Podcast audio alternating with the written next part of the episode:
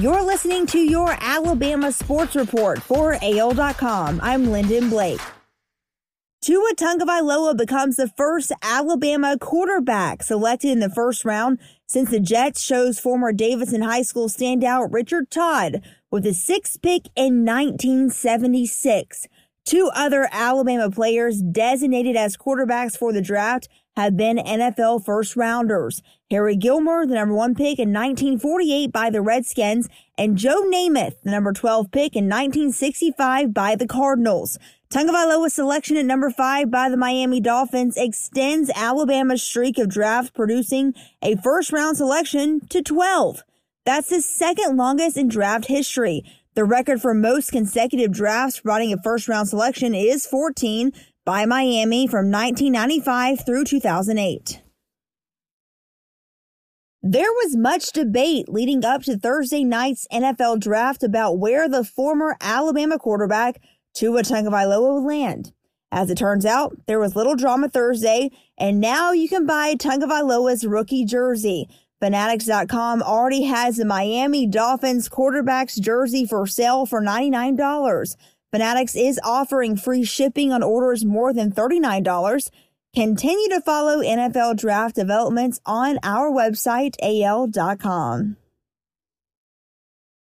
The Cleveland Browns selected former Alabama offensive tackle Jedrick Wills with the 10th overall pick in the 2020 draft. Wills becomes the second Tide player selected in the top 10 in Thursday night's first round after quarterback Tua Tagovailoa was taken number five by the Miami Dolphins. It marks the fourth time since Nick Saban became coach in 2007 that Alabama has had two players selected in the top 10 picks of the draft. That also happened in 2013, Dee Milliner and Chance Warmack, and in 2012, Trent Richardson and Mark Barron and in 2011 with Marcell Dareus and Julio Jones. Henry Ruggs III is heading to an organization with a long history of loving wide receivers with big time speed. The Las Vegas Raiders selected the Alabama wide receiver with the number 12 pick in the first round of the NFL draft Thursday night.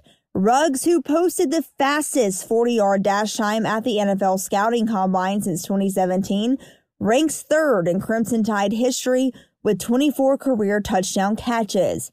The Montgomery native had 40 catches for 746 yards and seven touchdowns as a junior for Alabama last season.